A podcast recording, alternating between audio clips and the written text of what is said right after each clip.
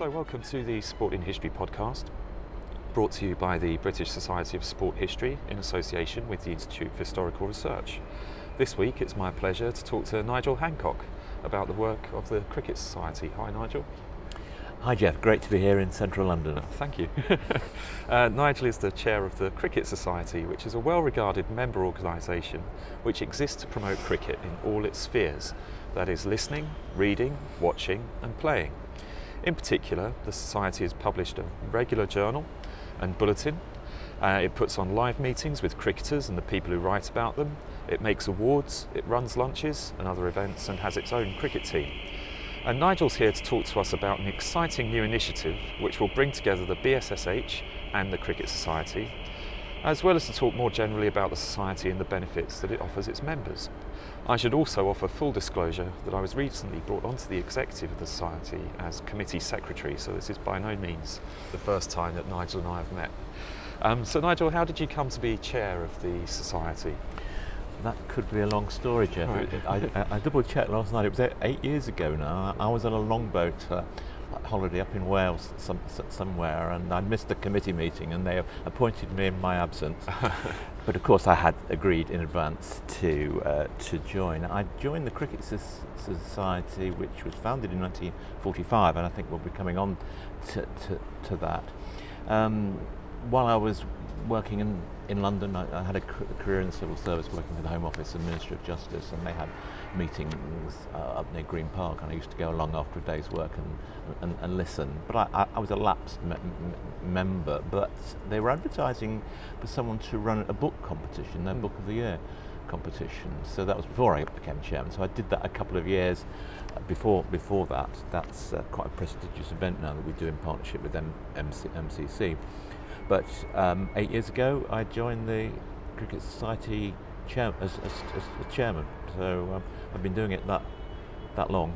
Yeah, and the book, uh, the award is really prestigious, and I'm glad to say that one year a book I was involved with um, was shortlisted, and it was a really nice evening at Lords where they. Uh, Which book was that? It was a book about South Africa and Empire, so Empire oh, yes. and cricket, and it was like a multi-authored um, thing. Yes. So I had a very small part in it. Um, but it was great hospitality by the Society and MCC for the awards evening. Have you drawn up a shortlist for this year's award? Yes, and we've uh, we've we've announced it. Oh, okay. Uh, and, Maybe um, you could give out. And Prashant, Prashant Kidambi is on this is on the shortlist. I know Oh, he's speaking at your conference. That's in, right. Yeah, in yeah. August, and I Um, think he's keen to do something with us with, u- with with us as well. So there are there are several books on six books on the shortlist, Yeah. including uh, one by Vic. Vic, Vic, Vic Marks. Um, Duncan Hamilton wrote a, a very good Who's book won about, previously, I think, hasn't he, Duncan, Ham- Duncan Yes, he has. Yes, Yeah. he's just done a book about Neville Neville Cardus, which got a lot of good good reviews and has won some other um, Yeah. um, awards. Um, Chris. uh, Christopher Sandford, who's a well-known um, biogra- biographist, has also uh, got a book, a book out there, um, and a couple of others. We would normally have had the event by now, Mm. but I think it's going to be a, a zoomed event later in the year. But MCC staff are still furloughed and not back till September. Ah, okay. So it's a, a bit long in the in the planning, but we'll have it there. And what I'd really like to do is to have a part real, part streamed event. Perhaps get the um, shortlisted authors there and their, and their publishers and a, and a few others, but live live stream it as, as well. Uh, the one you mentioned earlier, when the South African book, that Yeah. was uh, a really good evening, uh, and I remember they'd come in from South Af- Af- Africa. We'd had a shortlisted author come in from uh, Australia, from from, uh, from New York, and it was a, it was a really really good evening. We got a lot of publicity yeah, uh, yeah. ar- around that, which helps the profile of the the Cricket Society. Yeah, it was a really um, special evening that I remembered. And you mentioned that the society goes back to 1945, so that means that this is quite a special year for the society. It's uh, yeah. I think you can read too much into anniversaries. I mean, historians look at decades, etc. Why not start in 1923 rather than 1920? And, Yeah. and, um, I'm having to rationalise that because of the current public health uh, crisis. But yes, the Cricket Society was founded in 1945, just after the war. It followed um, correspondence in the Cricketer, the, cri- in the main cricket magazine, which started in about 1921, I think. So it was cricket enthusiasts getting together after after the war. They were mostly statistical at first, and it was called the Society of um, the Society of Cricket Statisticians. Yeah. Um, but it changed its name three years later and became the Cricket Society, and it remains the Cricket Society. It was the first cricket society. There are uh, about 30, 40 other cricket societies in, in, in the UK, Yeah. uh, and others in Australia, uh, in Zimbabwe, other parts of the world, mostly where cricket has been has been played. But we're the we're the biggest and the best and the fir- uh, uh, and the first, so we get to celebrate our anniversaries ahead of anybody else. But 75, 75 uh, th- th- this year, but why not why not why not celebrate 76 or or seven- should celebrate every year that cricket's played, shouldn't we? it's, it's a good it's a good it's a good Yeah. it's a good excuse. Yes. Of course, it's been a very difficult year for cricket with the lockdown, and similarly for the society, because I know that um, one of the important things for the society is bringing members together for live events. Um, how have you been managing to run those events uh, during the lockdown? Well, it's it's fortuitous in, in that we don't normally have member meetings during the summer because Hmm. um, we assume our members are watching cricket Yeah, uh, live. Um, although in recent years we have had um, days at the cricket, and we were going to have a, a day at uh, uh, the women's the women's OD, ODI. Your chairman, your Mm. chair, Raf Nicholson, was leading for us on on that, and and, and and another one. We have two of these each each year now. Um, in, and in Ashes years, last year we had a reception with a film night with David Frith right. um, in South London near Waterloo um, as a reception, but also, but also as a film night. So, we, so increasingly we have done some summer summer events. We don't normally have normal events where um, we have a speaker and questions, etc. So in a way, we've been providing better quality of service to our members because we've just had the second of a series of Zoomed uh, meetings. Our president John Barclay um, was in conversation with Stephen Chalke, who's a well-known cricket Mm. cricket writer, and that was good. And last Friday, I took the plunge myself and interviewed uh, Vic, Vic Marks, um, okay. and we had uh, over 100, 100 there. I keep an eye on those figures because uh, I, I don't want to be thinking that I'm talking to an empty empty space. It's, it's good to know that Yeah. there's, there's a market for it. And what was really interesting was that a third of those, because we used the poll, polling polling feature, a third of those hadn't been to meetings in London, and we have other locations in Bath, in Chester Street, and in the West Midlands at Mm. Edgbaston. Edgbaston. So about a third of them don't normally go to a, go to our meetings, and there was one guy who. Um, um, hadn't been to one meeting for 20, 25 years. Right. I think he was, I think he was bedridden, and he'd obviously made his made his day, and he was looking forward to the, to the next one. So we're encouraged, whatever happens with um, practical meetings, and one of the things I'm doing this week while I'm in, in London is, is going to, to the Union Jack Club where we're doing a risk assessment on Mm. can we realistically put on on, on, on, on, me, on meetings, is to have a series of Zoom meetings throughout throughout the year. And the next one um, involves Raf Yeah. ag- again, who's Yeah. interviewing uh, Charlotte Charlotte Edwards, and we're making that available to a wider wider grouping.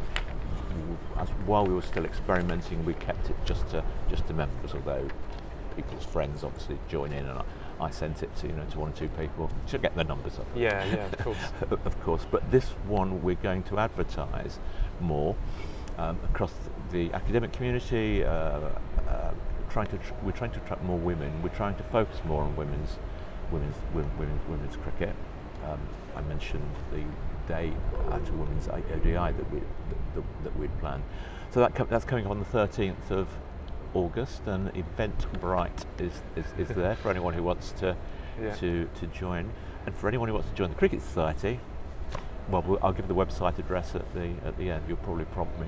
Yeah, I mean that's one of the things that we've noticed. We ran a BSSH and British Library event on Zoom uh, a little while ago, and you, you get a real global reach with these events. And so Yes. um, I think it's really positive that the Cricket Society has embraced the technology.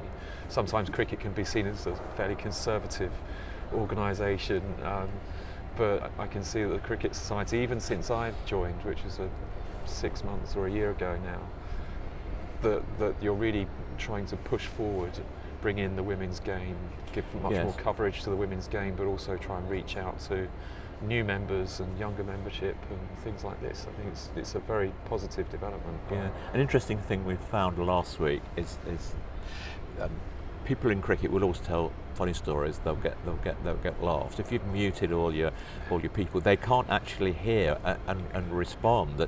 And um, I'm a bit ambiguous about the, the, the noise that you can choose to have at Premiership matches and the test the test match Yeah, the hum. noises. But perhaps Yeah. we need some some canned uh, laughter to encourage our, our, our contributors. You think chairs should have a button they can press at the appropriate moment? I think it could be interesting. I'm sure we'll develop Yeah. the art, the art uh, in the course of the next year or, or so. But I think, I think, I think it's here to, sa- to stay. Um, our members tend to be um, of the older variety, some of them, and say in central London, Mm. people are probably quite happy to come to venues, but it's the travel, Yeah. travel there, Yeah, there, yeah. there and back that, that troubles uh, a more elderly audience in particular, but not just the elderly, anybody. We all have to take our own decisions on what to do during these uh, unprecedented times. Yeah, it's a very fluid situation, isn't it? So, um, in six months' time, we could be back where we were in March, or we could be liberated. And uh, but I think one thing that is here to stay is the use of uh, Zoom and similar technologies, isn't it, to kind of increase the reach of these kinds of meetings. Yes, and a, the hybrid one where if you can if you can only have 30 people at a meeting, but you can live stream it Mm. simultaneously. That's Yeah. one of the things we're checking this this week with the Union Union Jack Club. If you can do that, then in a way you're satisfying um, got most people. both worlds. Mo- haven't mo- you? most people. But we did also polled because we weren't sure about the viability of people. It's one thing putting meetings on, real meetings on. It's another getting audience there. But Yeah. we think sufficient people would come to central London to justify our resuming meetings when we can, even if that's not until next year, as may well be the Yeah. case. Well, I'll be there.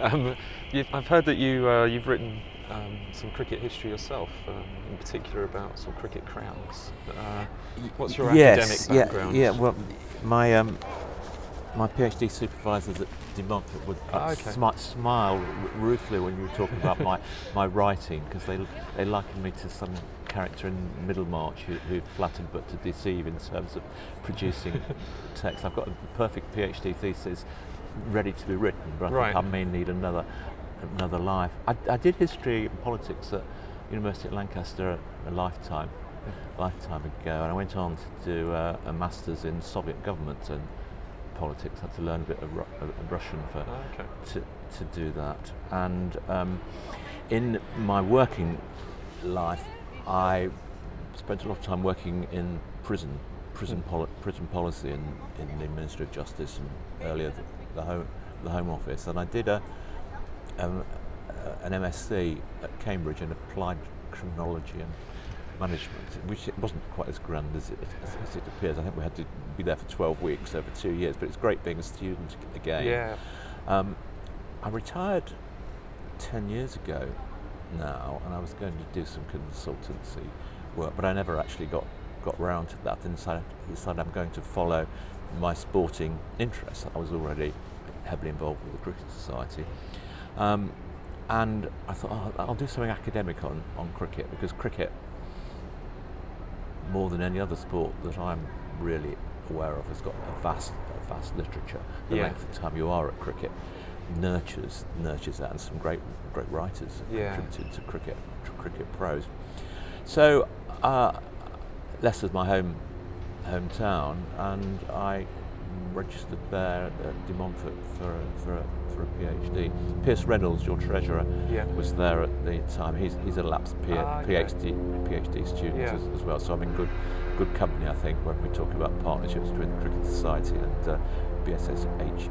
So I was interested in the, in, in the cricket crowd, in the cricket crowd, which um, Richard Cashman in Australia, Have a Go You Mug, Yeah, yeah, yeah. and, and, other- and other works, he, he wrote about Indian cricket crowds and the comparison internationally between different cricket crowds and how they reflect society and culture. I think is is a subject is a subject in itself.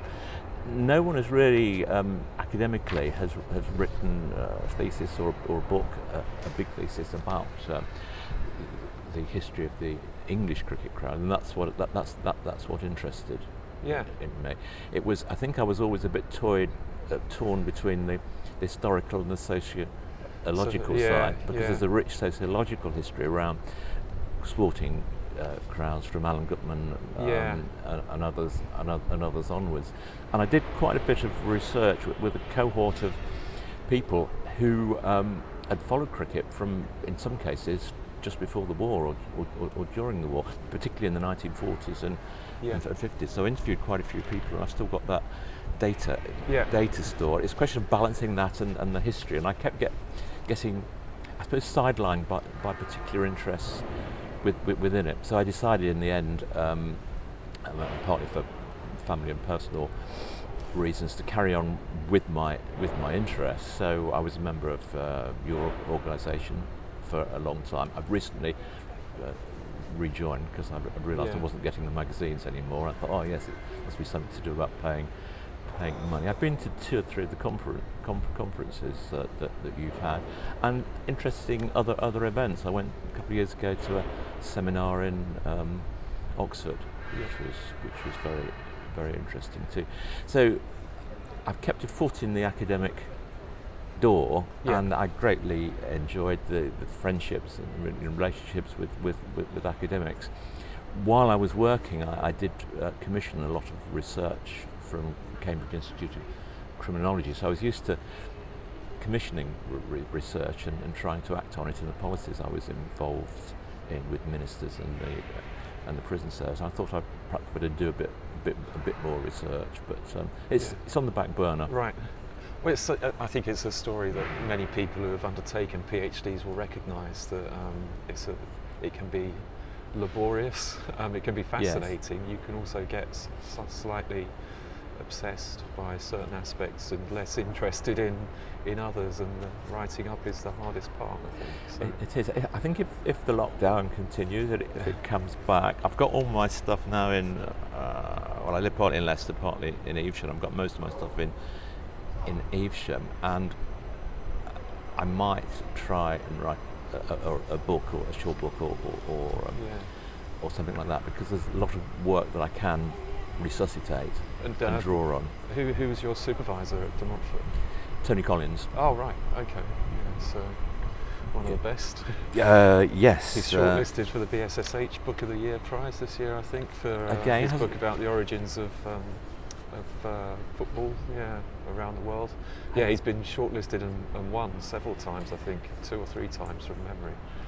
Prolific, uh, Prolific prolific writer, writer. rug- rugby yeah, union, yeah, because- rugby union, rugby the, the schism between rugby union Yeah. and um, that r- reminds me that I said earlier that the cricket society started out from a statistical base, and there was there was a bit of schism there, not on the rugby rug, rug, rugby levels, but um, there's something called the Association of Cricket um, Statisticians and Historians, I think it's called, which was a sort of con- offshoot from from from from, from, from, tho- from those times, whereas the Cricket Society is more is more mainstream. yeah, Um, yeah. I, I don't, if, it, if it had statistics in the name, I don't think I'd be a member. I certainly wouldn't be chair. um, and I mentioned earlier on that the Society and the BSSH are collaborating on, on an exciting new initiative, which is Yes. the Howard Milton Award. yes. Um, so for those who don't know, and I didn't, who, who is uh, who is Howard Milton? Well, if you Google the name, as I did last night, just to check, you you, you get a painter and an, an executive head chef. Chef. Uh, I don't think he's either of those, unless he's uh, multitasked in a way that, that, that he hadn't. He, he's he was um, a Ministry of Defence librarian, and he was in parallel to, to that, and until five years ago, he was the Cricket Society lib- librarian. We sold off the, the crown jewels last last year with Mm. two auctions at, at Knights, the sports or, au- auctions. But Howard was our librarian for, for 40 years. He um, is a man of is a man of Kent, and effectively is, a, is the Kent cricket historian and, Hmm. and, and statistician. He's, he's got a book out which is uh, written with somebody else about Kent cricket grounds, which has been nominated for our Book of the Year award for 2021. Ah, okay. So we've yeah. not had the 2020 ceremony yet, but we've already started on 2021. Possibly we might merge them, but I haven't seen that book.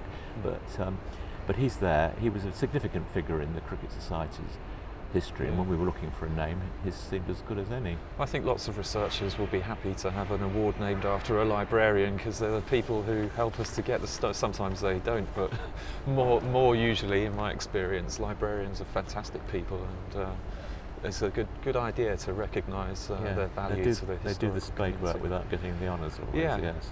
Yeah. Um, and so, what's the thinking behind the award? Well, it's I mean, from my point of view and the society's point of view, and, it, and people who, who knew me when I was more active at De Montfort will probably remember this.